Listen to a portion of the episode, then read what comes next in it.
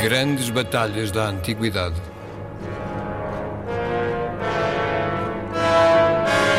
Um programa de Paulo Nazaré Santos.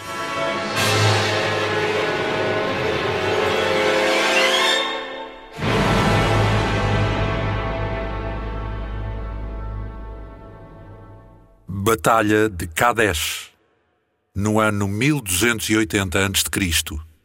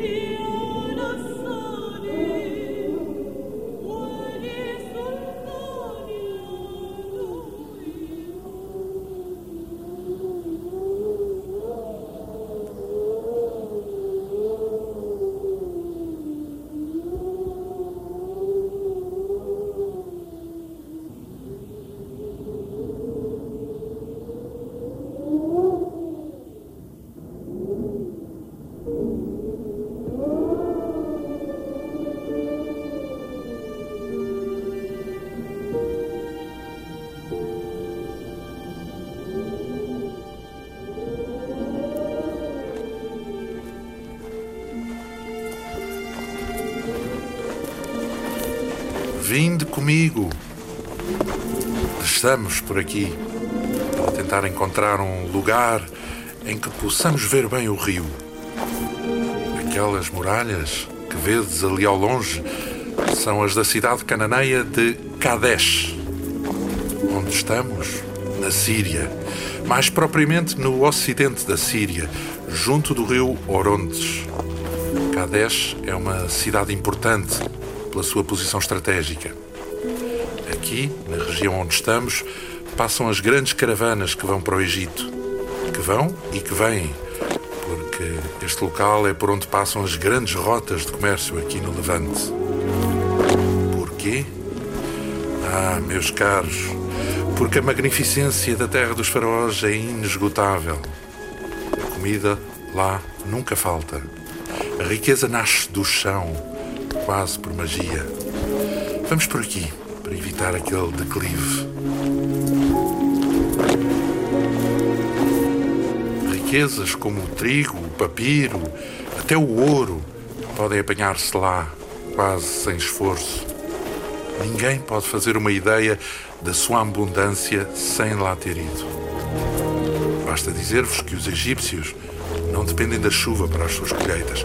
Aliás, quase não chove no Egito venham por aqui. Como é a agricultura no Egito?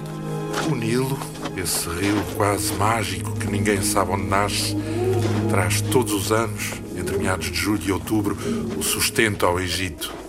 Estende-se por milhares de quilómetros e arrasta consigo um lodo fecundante com que inunda as terras das pirâmides. O Nilo é um milagre dos deuses. Não admira que os egípcios venerem as suas águas personificadas no deus Hapi. Este faz a união do Alto e do Baixo Egito ao entrelaçar o lótus e o papiro, são as suas plantas sagradas. Sabeis bem que riqueza é poder.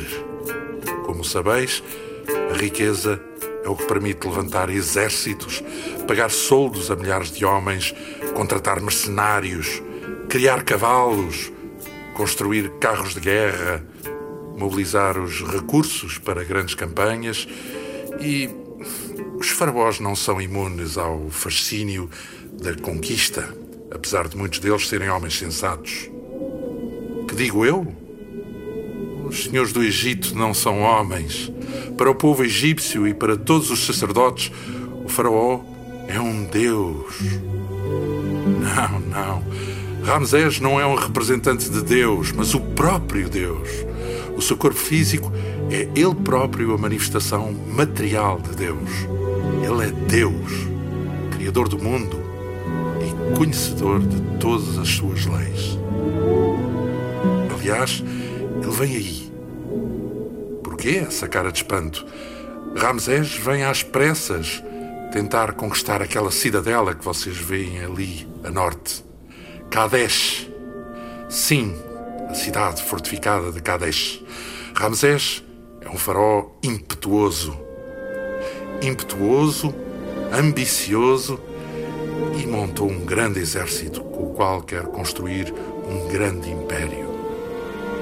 Não é o primeiro senhor do Egito com tais pretensões. Há 200 anos, o belicoso faraó Menkaperé conseguiu alargar os seus territórios por todas estas terras, da Síria, da Palestina e mesmo para o longínquo sul, para lá das cataratas do Nilo, em direção à Núbia.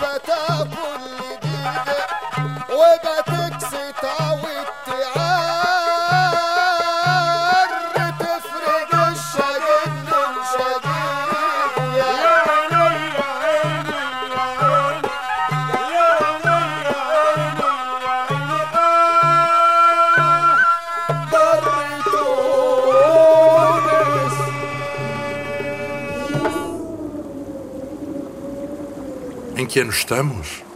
Em 1280 a.C., é claro. Cuidado com esse córrego de água. Torna este declive bastante perigoso. Quem foi Menkaperé? Ah, sim. vocês provavelmente conhecem-no pelo nome de Tutmés III, ou talvez mesmo por Tutmosis III, que é a versão grega do seu nome. No entanto, o nome com o qual foi coroado foi o de Menkperé, que significa que ele era a manifestação perene do deus Ré. Aqui, neste chão que vocês pisam, investiu Tutmés III com os seus exércitos em dezenas de campanhas que lhe permitiram estender os seus domínios para o Oriente. Dominou todas estas terras que vão até ao rio Eufrates e atreveu-se mesmo a realizar incursões para lá deste. Atacou o reino de Mitanni, situado já em plena Mesopotâmia. Porque foi até tão longe? Não foi só a sua sede de conquista, mas também a vontade de punir o reino de Mitanni pelas revoltas que fomentava nos territórios que já estavam ocupados pelo Egito. Tutmés teve que enfrentar várias insurreições violentas dos povos da Síria e Palestina, sendo que algumas foram mesmo lideradas pelos chefes desta nossa cidade, de Kadesh. Tutmés III sabia bem que estas revoltas eram apoiadas pelo reino de Mitanni, que se sentia ameaçado pela fulgurante expansão egípcia. Para que não nos esquecêssemos dos seus feitos militares, o faraó deixou notícia de todas estas suas campanhas em Karnak, gravadas nas paredes do santuário da barca. Agora podíamos sentar-nos um pouco nestas pedras para descansar. Consta também que Tutmoses III pôs cerco à cidade cananeia de Megido e que, depois de um assédio de sete meses, conseguiu um espetacular espólio de guerra que constava de 900 carros de combate e mais de 2 mil cavalos. Naquele rio que vedes ali, o faraó chegou mesmo a parar para comemorar as suas vitórias organizando uma caçada aos hipopótamos. Mas foi bastante descuidado ao fazê-lo. Este animal, que é particularmente robusto, é dos mais perigosos de caçar. Aliás, os artistas egípcios, quando pretendiam exaltar a coragem do faraó, representavam-no quase sempre na caça deste agressivo animal. O hipopótamo é muito ágil dentro d'água e em terra consegue correr a uma velocidade que é muito difícil um homem lhe conseguir escapar apesar de ser herbívoro, utiliza a mordedura para atacar. E esta é uma das mais letais, pois pode atingir 800 kg de força. Todos os egípcios conhecem bem o perigo que são estes animais, pois o Nilo tem centenas deles, já para não falar dos grandes crocodilos. Tutmés III foi salvo com dificuldade de ser despedaçado pelos hipopótamos em fúria, tendo sido retirado da água pelos seus soldados quando Tutmés regressou ao. Vede! Ali! Não vedes uma névoa no horizonte? Levantai-vos, que vereis melhor. Aquilo quer dizer que Ramsés e as suas tropas já estão a poucos quilómetros daqui. Aquilo é a nuvem de pó que se levanta quando há milhares de cavalos e carros de guerra em movimento.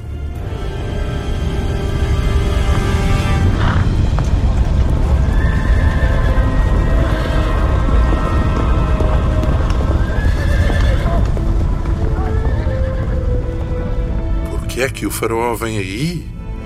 Porque está furioso. A cidade de Kadesh trocou a vassalagem que prestava ao Egito pela submissão ao crescente poder da nova potência que são os hititas. Ramsés organizou rapidamente um grande exército para impor aqui de novo o poder egípcio e vem apressadamente defender os seus interesses nesta fronteira a norte. Já desde há muito que há aqui várias sangrentas batalhas entre os hititas e os egípcios para imporem o seu domínio, mas Seti I, o pai de Ramsés, era um bom diplomata e conseguiu assinar um tratado de paz. Este acordo entre os dois impérios vigorou durante 14 anos, mas a sede de alargar os seus domínios fez com que há pouco o impetuoso Ramsés tivesse vindo ao Líbano e à Síria e mandasse colocar os seus marcos fronteiriços muito para lá do que estava consagrado nesse tratado. Tal ousadia era inadmissível para os hititas, cujo império, entretanto, não tinha parado de crescer, fazendo com que também tenham maiores pretensões sobre todos estes territórios. O seu poderoso rei Muatali II é, nesta altura, o senhor de muitos povos e, portanto, estes fornecem-lhe novos contingentes militares que têm transformado o seu exército numa força temível. Assim, a provocação de Ramsés com a mudança dos marcos fronteiriços não haveria de ficar sem resposta, tornando a guerra inevitável. Ramsés II, que é o novo faraó, descende de uma família muito ligada à tradição militar egípcia. É filho de Seti I, que levava quase sempre nas grandes campanhas, quer para o sul, contra os líbios, quer mais tarde contra os povos cananitas. Treinado nas armas desde cedo, Ramsés esteve também presente quando o pai conquistou toda a região do Sinai. Já o seu avô, Ramsés I, era considerado um dos grandes generais do faraó Horemheb, o último soberano da 18ª dinastia. Com tanta experiência na guerra, parece que se tornou um excelente comandante militar. Lá decidido ele parece ser, a avaliar pela rapidez com que veio enfrentar os hititas. Vem desafiar o poder do rei Muatali II, que eu desconfio que não deve andar longe. É bem possível que os espiões hititas tenham informado Muatali das intenções do faraó. Vejam como a poeira se adensa no horizonte. Agora já se estende até aquelas montanhas. São milhares de carros de guerra em movimento.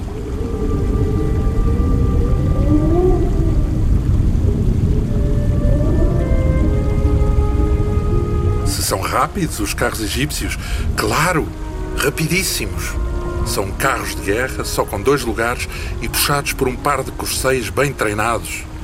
Em cada um vêm dois soldados e enquanto um guia, o outro, munido com um arco, atira setas. O seu modelo tático é realizado por consecutivas vagas de assalto sobre o inimigo, evitando qualquer contacto corpo a corpo. Despejam uma chuva de setas sobre os adversários e fogem para retornar de imediato para realizarem um novo ataque. Os seus carros, que só têm duas rodas, são extremamente leves e resistentes.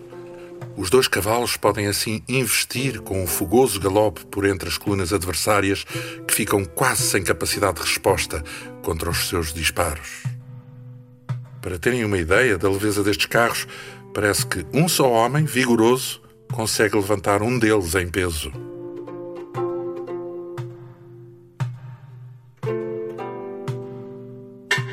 Que é que os egípcios não montam nos cavalos? Isso é uma boa pergunta. Os cavalos que possuem são de raça pequena e dificilmente aguentam com um soldado no dorso. São mais úteis a puxarem os carros de guerra do que a servirem de montada. Além disso, não têm estribos e torna-se difícil o equilíbrio em cima deles, especialmente para soldados que devem manusear arcos. Não há soldados apiados? É possível que Ramsés traga tropas apiadas, mas caso isso faça parte do seu esquema tático, eles virão por mar. Não teriam condições de acompanhar o rápido movimento dos carros de guerra. Caso tal opção faça parte das intenções do Faraó, os navios de transporte já terão partido do Egito antes da saída dos carros, a fim de conseguirem a sua presença simultânea no campo de batalha. Além disso, Ramsés pode contar ainda com tropas enviadas pelos seus reinos vassalos em regiões limítrofes, aqui a Kadesh. Alguma coisa vai acontecer. Não acredito que o rei Hitita tenha abandonado Kadesh à sua sorte. Esta cidade é estratégica para as suas pretensões. É possível que assistamos a uma grande batalha dentro de poucas horas.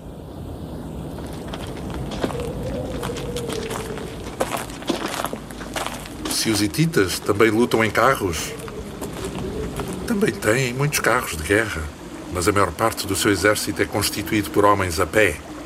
É um exército gigantesco, maior ainda que o egípcio, mas os seus carros de guerra são muito diferentes. São puxados por dois cavalos mas tem quatro grossas rodas, o que os torna pesados e lentos. Em cada um são transportados três homens. Sim, sim, exatamente.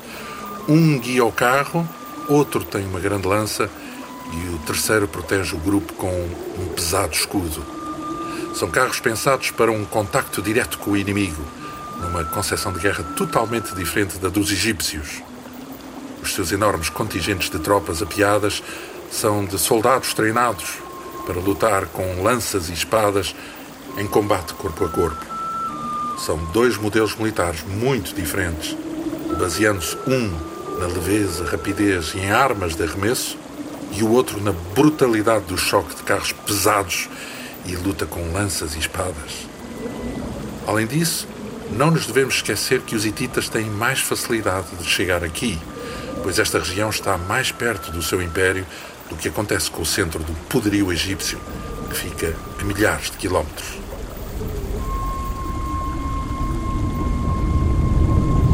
Reparem, carros egípcios que vêm já ali.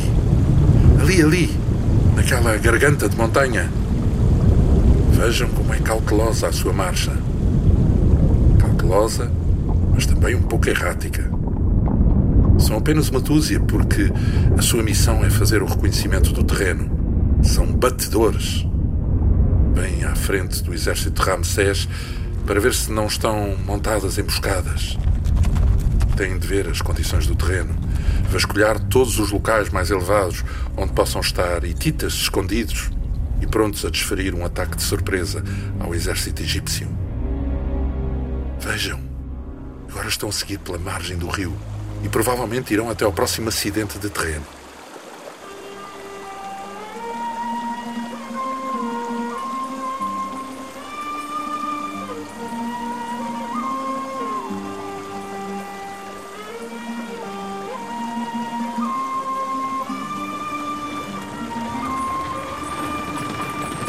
Carros de guerra egípcios que passam aqui à nossa frente são muitas centenas, mas são apenas uma parte do seu exército.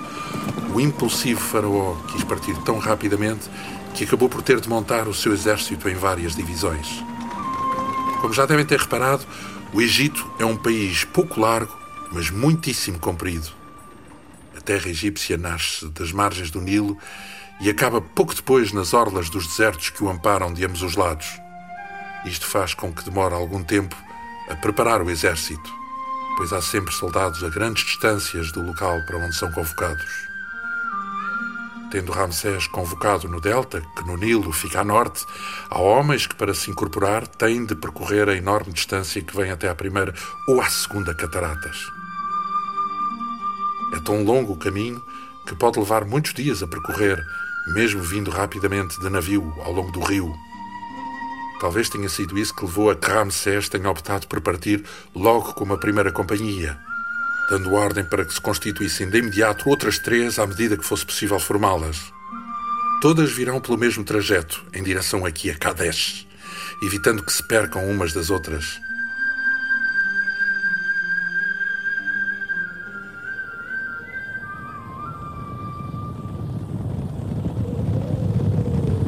Aquele estandarte que vai à frente é o do deus Amon, que é o que dá nome a esta divisão, tendo cada uma o seu deus protetor. A segunda divisão chama-se Ra, a terceira Ptah e a última Set. O faraó vem ali, mais atrás, no meio daqueles soldados vestidos de azul e branco, que são a sua guarda pessoal. Por que é que vão mais lentamente agora? Bem, não sei bem. Provavelmente devido a já estarem muito próximos da cidade de Kadesh e também porque devem ter as montadas muito cansadas. Estes homens já estarão a viajar há quase um mês para chegarem aqui neste momento. E é muito. Esperem lá. Já percebi o porquê da sua lentidão. Vêm aí alguns batedores e parece-me que trazem dois prisioneiros. Vamos descer depressa para ali, para tentar ouvir o que dizem.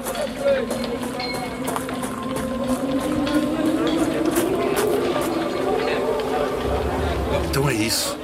Os prisioneiros são dois camponeses que, a princípio, pareciam não estar a compreender o que se passava e o que queriam deles, mas assim que viram o grande faraó, ajoelharam-se imediatamente. Foram buscar um dos intérpretes e Ramsés ordenou-lhe que lhes falasse na sua língua. Primeiro os camponeses fizeram gestos e mais gestos, levantando os braços e apontando de forma errática para as montanhas, parecendo que não estavam a compreender o que lhes era perguntado. O intérprete chamou vários outros e começaram a falar com eles em muitos dialetos, até que finalmente se aperceberam que o senhor do Egito queria saber se tinham visto o exército hitita há pouco tempo nesta região. Eles começaram a balbuciar muitos sons sem nexo, que eram incompreensíveis até para os intérpretes, numa algaraviada rápida e em voz baixa. Em suma, parecia não quererem falar do que tinham visto por aqui nos últimos dias, mas depois disseram de forma clara que nada sabiam. Estavam ambos ajoelhados ao lado do carro dourado do faraó, que, após uns momentos, fez um pequeno gesto para os oficiais da sua guarda. Um deles, munido com o chicote com que incita os cavalos, desceu lentamente do carro e caminhou em direção aos camponeses, que de imediato ergueram as suas mãos e tentaram fugir. Contudo, à sua volta, já havia dezenas de soldados egípcios que os forçaram de novo a ajoelharem-se. E ante a ameaça do chicote, começaram a gritar que não havia hititas por aqui. Depois de sentirem o lato várias vezes, começaram a gritar misericórdia, enquanto diziam que o exército Muatali estava ainda muito longe e que mal teria saído de Alepo. Afinal, parece que o rei Muatali não tem grande vontade de enfrentar o poder egípcio.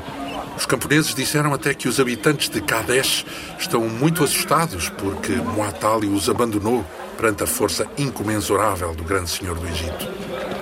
O faraó sabe agora que nada o pode impedir de assediar a cidade e conquistá-la.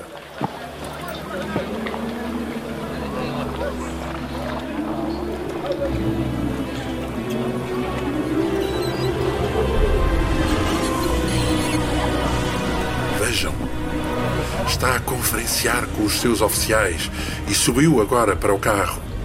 Sua figura é imponente, com o grande capacete de guerra a rebrilhar ao sol. Está a dar ordem para que se retome a marcha. Alguns carros da frente começaram a mover-se. Esperem, escutem, escutem. Lá ao fundo, na estrada, estão a tocar cornetas egípcias, dando o sinal sonoro para que todos os carros retomem a marcha em simultâneo.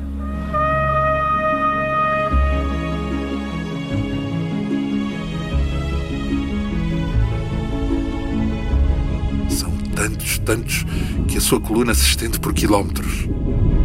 Estão a ver como estão bem treinados estes soldados egípcios?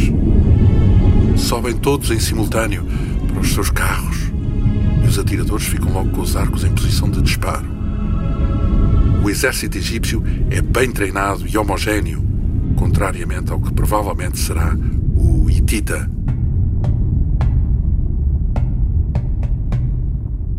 Sabemos que o exército hitita é gigantesco, mas que é formado por muitos tipos de povos, de muitas tribos diferentes, com muitos perfis de soldados.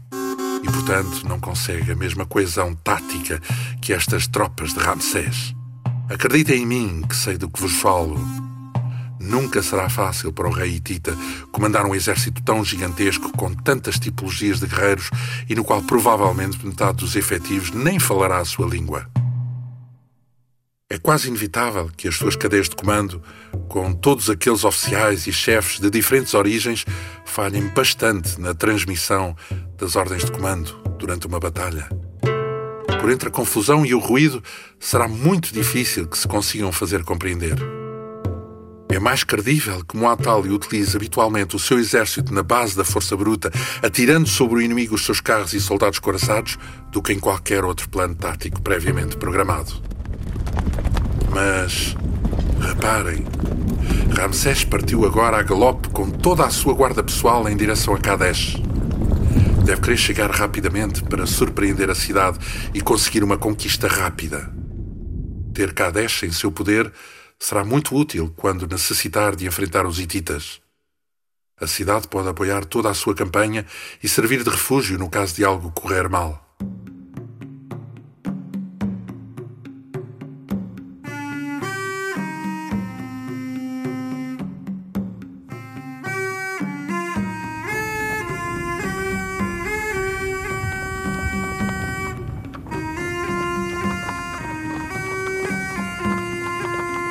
Parte da coluna está a começar a mover-se, mas de forma muito mais lenta. Reparem, curiosamente há muitos guerreiros que estão a desmontar dos seus carros. Ah, já percebi. Vão montar ali um acampamento ao lado da estrada e junto do rio Orontes, porque o provimento de água é essencial para qualquer exército. Esta divisão, que veio na vanguarda com o faraó, vai com certeza montar o acampamento e ao mesmo tempo esperar que chegue a segunda, com o estandarte de Ra, para poder formar um exército maior. Pois é, pois é. A pressa com que Ramsés quis iniciar esta campanha levou a que tivesse de montar o seu exército nestes quatro corpos, mas nós sabemos bem que isto é um grande erro tático, especialmente numa campanha tão longe do seu centro de poder. Fragmentar a força do seu exército deste modo pode custar-lhe caro, pois o inimigo certamente procurará enfrentar os diferentes corpos das suas tropas individualmente. No fundo, isto é o que já vos tinha dito. Ramsés é jovem, impetuoso, quer mostrar a todos que é um grande conquistador e, para tal, faz as coisas sem medir bem as consequências.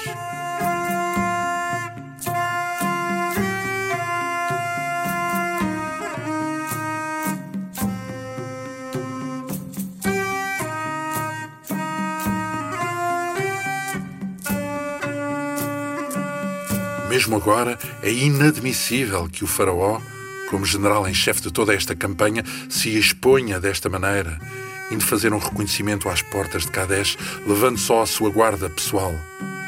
Se o Faraó morrer, todo o exército egípcio fica numa situação muito difícil. Fica sem comandante, sem orientação, sem sequer continuar a ter razões para a realização desta campanha, pois tudo isto é fruto da sua ambição desmedida.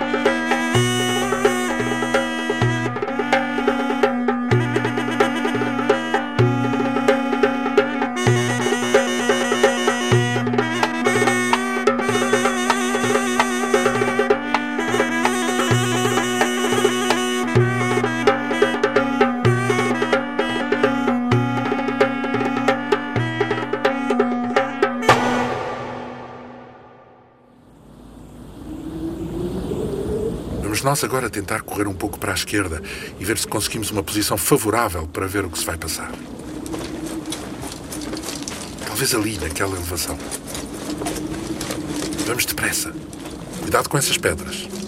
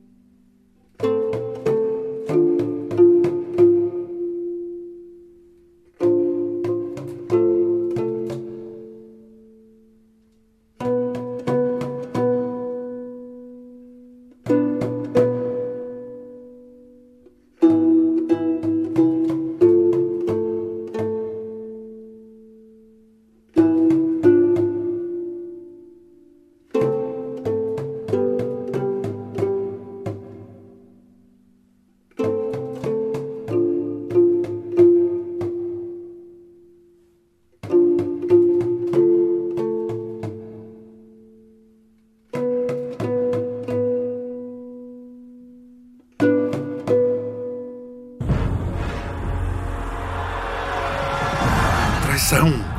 Traição! Traição! Afinal, os hititas já estão aqui.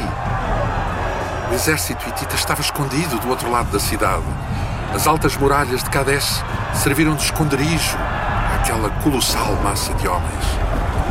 Estão a surgir agora numa brutal vaga compacta de milhares e milhares de homens. Estandartes, lanças, carros, escudos, espadas, rostos, arcos, ruídos, cavalos, capacetes. É uma visão aterradora.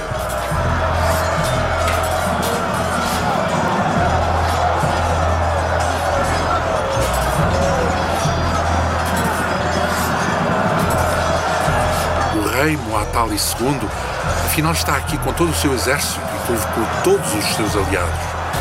Os homens da Cilícia, os soldados de Alepo, de Nukashesh, de Nahari, de Arvad, de Ugarit, de Keri, de Karkemis e os Kati da Anatólia. E ainda muitos outros que vieram dos confins do Império, como os Pedasa e os Ariuna, os Lícios, os Mísios e também os Dardânios.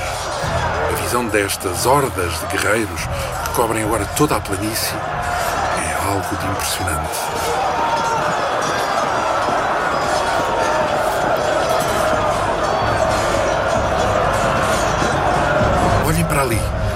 Mais à frente, Ramsés e a sua guarda já estão cercados. Havia hititas emboscados por todo o lado pelo caminho. Os seus guardas pessoais estão a lutar furiosamente em todas as direções. Atiram setas com precisão, matando muitos hititas, mas eles surgem de todos os lados. O seu número é incontável, caramba. Muitos dos egípcios já caíram dos seus carros e lutam a pé com as suas espadas. Já há carros a tombar, com cavalos presos, a tentarem erguer-se numa massa indistinta de homens e animais. Setas e pedras voam em todas as direções. Reparem no faraó. Ali, ali um pouco mais para a direita, está a lutar corajosamente. Tem vários soldados hititas à sua volta, mas já conseguiu eliminar alguns. Ramsés é fantástico no manuseio da espada. Do seu carro é que parece já estar bastante ferido. O hitita estava a tentar subir para o seu carro, mas o faraó conseguiu pontapeá-lo enquanto espadeirava com outro. A sua guarda pessoal está novamente a tentar envolver o carro do faraó para o proteger, mas surgiram mais hititas ali daquelas árvores.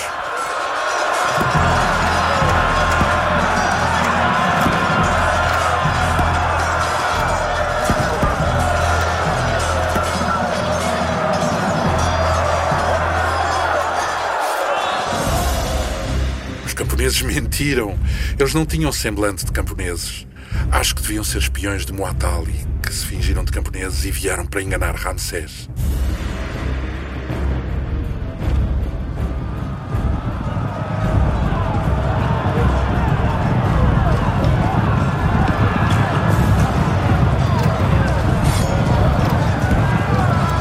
Reparem agora ali, do outro lado. Que coisa colossal! Agora já se vê bem a grande massa do exército hitita. Já contornou a cidade, vem a avançar rapidamente na planície e vai atacar diretamente no flanco a divisão de Ra. Claro, Ra era o segundo corpo do exército egípcio que estava quase a chegar ao acampamento montado pela divisão de vanguarda que veio com o faraó. Os hititas estão a esmagar toda a divisão de Ra. Os seus pesados carros investem sobre o flanco direito das colunas dos egípcios e é uma verdadeira chacina. Os carros egípcios já quase não se conseguem mover. As muitas centenas dos pesados carros hititas bloqueiam-lhes os movimentos. Os próprios, assim confinados, já se estorvam também uns aos outros. Um ataque assim de surpresa pelo flanco tem efeitos devastadores. Há já muitos egípcios caídos pelo chão, cujos carros se voltaram ao embaterem nos hititas, acabando os homens por ser esmagados pelas inúmeras rodas em movimento. Alguns egípcios ainda estão a tentar disparar contra os hititas, mas o seu número é tão imenso que tal esforço parece ser completamente infrutífero. O grande estandarte da divisão de Ra acaba de cair, dando um mau presságio para o final desta batalha.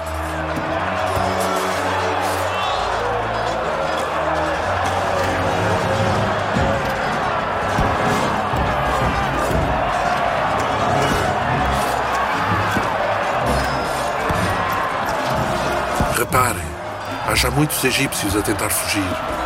Correm em todas as direções e de forma completamente desordenada. A sua situação é desesperada. Os hititas já os cercam por todos os lados e agora procuram abatê-los um a um com as suas pesadas lanças. Meu Deus, a divisão de Ra está a ser completamente esmagada. Os últimos egípcios estão a render-se e vão ser levados como prisioneiros. Provavelmente serão vendidos como escravos.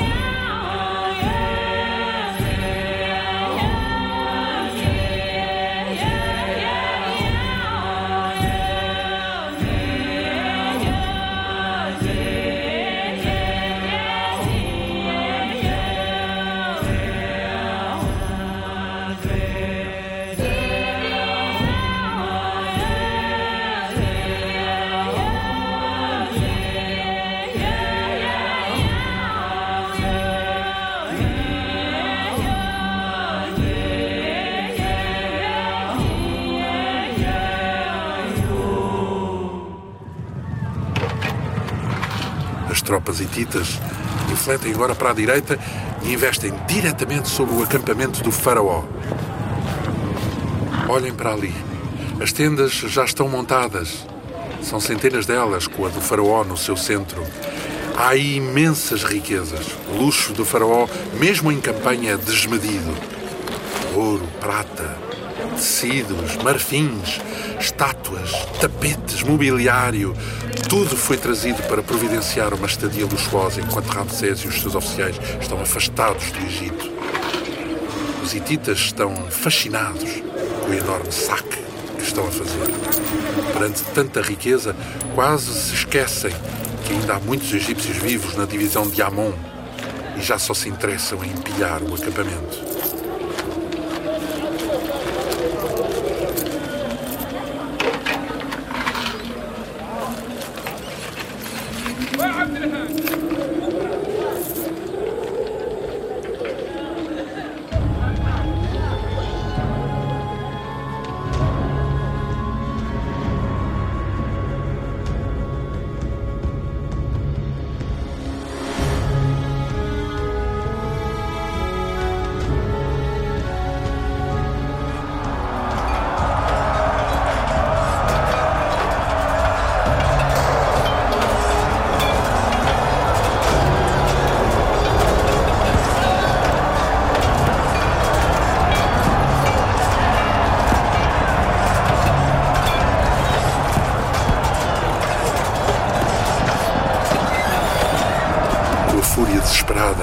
Para salvar as suas próprias vidas, o faraó e a sua guarda pessoal tentam romper as linhas hititas. É preciso conseguir rompê-las para chegar ao terceiro corpo egípcio, que ainda vem a caminho. Esta divisão de Ptah já deve estar perto e seria a salvação do faraó e possivelmente de toda a campanha. Lá estão eles. Ramsés luta corajosamente. Os soldados da sua guarda pessoal também são extraordinários guerreiros, tendo aliás sido escolhidos exatamente por isso. Parece-me que o faraó já está noutro carro de guerra, pois, como podeis ver, aquele já não é o dourado. Deve ter ficado por aí virado, ou mesmo ter sido destruído. É incrível como os hititas estão absortos com as riquezas egípcias, pois estão quase a deixar fugir o faraó das suas redes. Se Ramsés refletisse agora um pouco para baixo, conseguiria fugir por aquele intervalo entre as árvores e o rio. Estão a ver? Sim, sim, por ali. Fantástico! Parece que ele nos escutou. O carro dele e mais uma vintena de outros que o acompanham podem vir mais facilmente para baixo se conseguirem passar por aquele grupo de hititas que está a bloquear a passagem. O faraó deve estar extenuado. Mas vejam como ele continua a lutar furiosamente. Todos os homens da sua guarda pessoal já não têm setas, obrigando a que todo o combate seja agora feito à espada. Viram? Ramsés ia caindo do carro, mas o guia segurou-o. Lá em cima, no acampamento, ainda há combates. Lutam ainda os restantes homens da divisão de Amon, por entre tendas e caixotes com os hititas que saqueiam o acampamento. Pois é, mas esses estão condenados. Vão acabar por ser mortos ou reduzidos à escravatura. Estão demasiado cercados pelos hititas para que possam ter qualquer esperança de fuga. Reparem, Ramsés conseguiu. Ele e mais sete ou oito dos seus carros passaram agora entre o rio e aquelas árvores. Os hititas não conseguirão nunca apanhar agora os seus carros, apesar dos cavalos egípcios estarem extenuados. Acho que a poeira que vemos lá ao fundo, no horizonte a sul, é bem capaz de ser já levantada pela divisão com o estandarte de Ptah, o terceiro corpo que poderá salvar os egípcios. Ir-se-á Ramsés embora para o Egito? Nesse caso, a vitória será indiscutivelmente dos hititas. Caso Ramsés se vá embora, a influência egípcia ficará comprometida em todos estes territórios.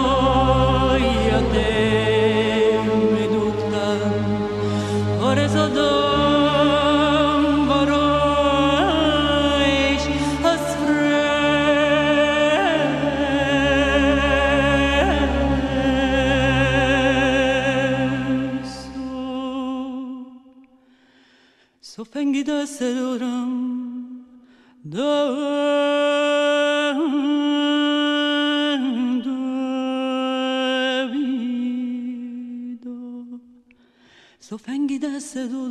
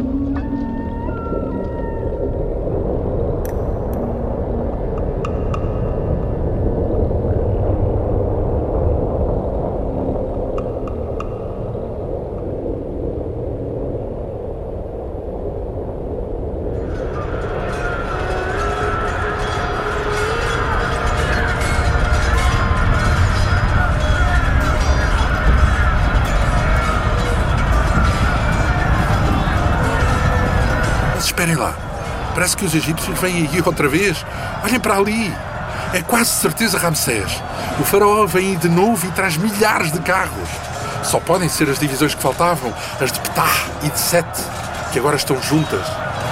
Vai esmagar os hititas, que continuam incautamente absortos a saborear os proventos do saque e vão ser apanhados de surpresa pelo contra-ataque egípcio. Reparem, é inacreditável a incúria dos guerreiros hititas, pode fazer a ganância pelo ouro. Há milhares de homens na margem do Orontes que só agora se estão a perceber do retorno dos carros do faraó, mas que já não têm como fugir. Estão a tentar organizar-se para os enfrentar, mas a rapidez da investida egípcia está a esmagar todo o seu esforço. Vejam, os hititas debandam em todas as direções. As tropas do faraó atacam com redobrado fulgor os milhares de hititas que estão a ficar cada vez mais encurralados contra o rio.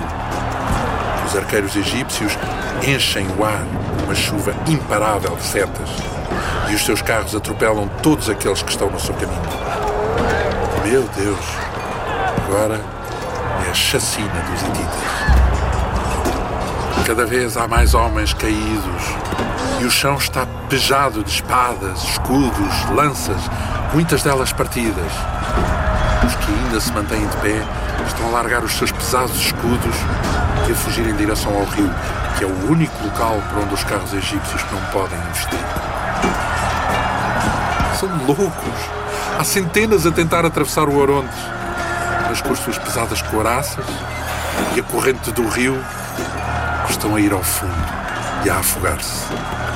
Muitos dos nobres e importantes senhores hititas, tal como Sapajar, o próprio irmão do rei, estão em apuros, já dentro d'água.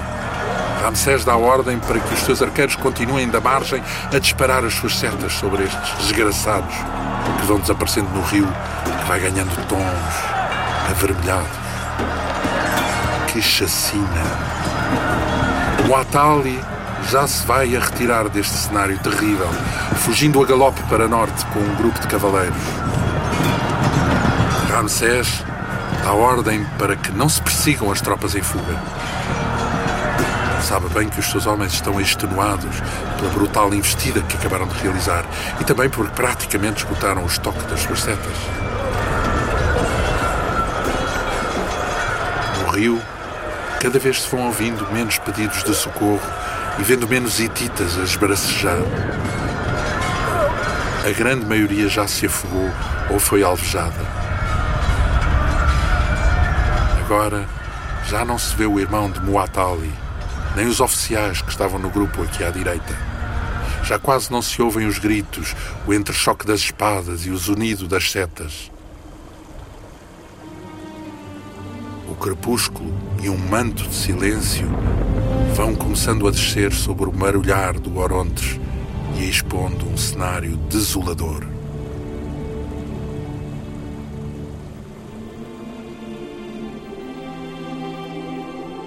A guerra, meus caros, é a maior insanidade do espírito humano. Vamos embora. Quem lamenta a paz é porque não experimentou ainda a dolorosa mordedura da guerra.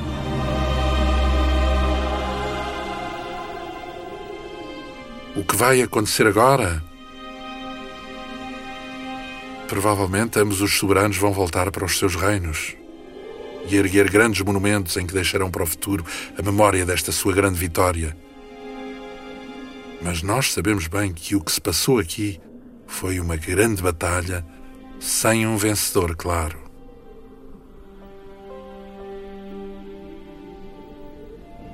É bem possível que nos próximos tempos hititas e egípcios tenham de reconhecer que possuem forças equivalentes e que, portanto, nenhum dos dois poderá aspirar sobrepor-se ao outro.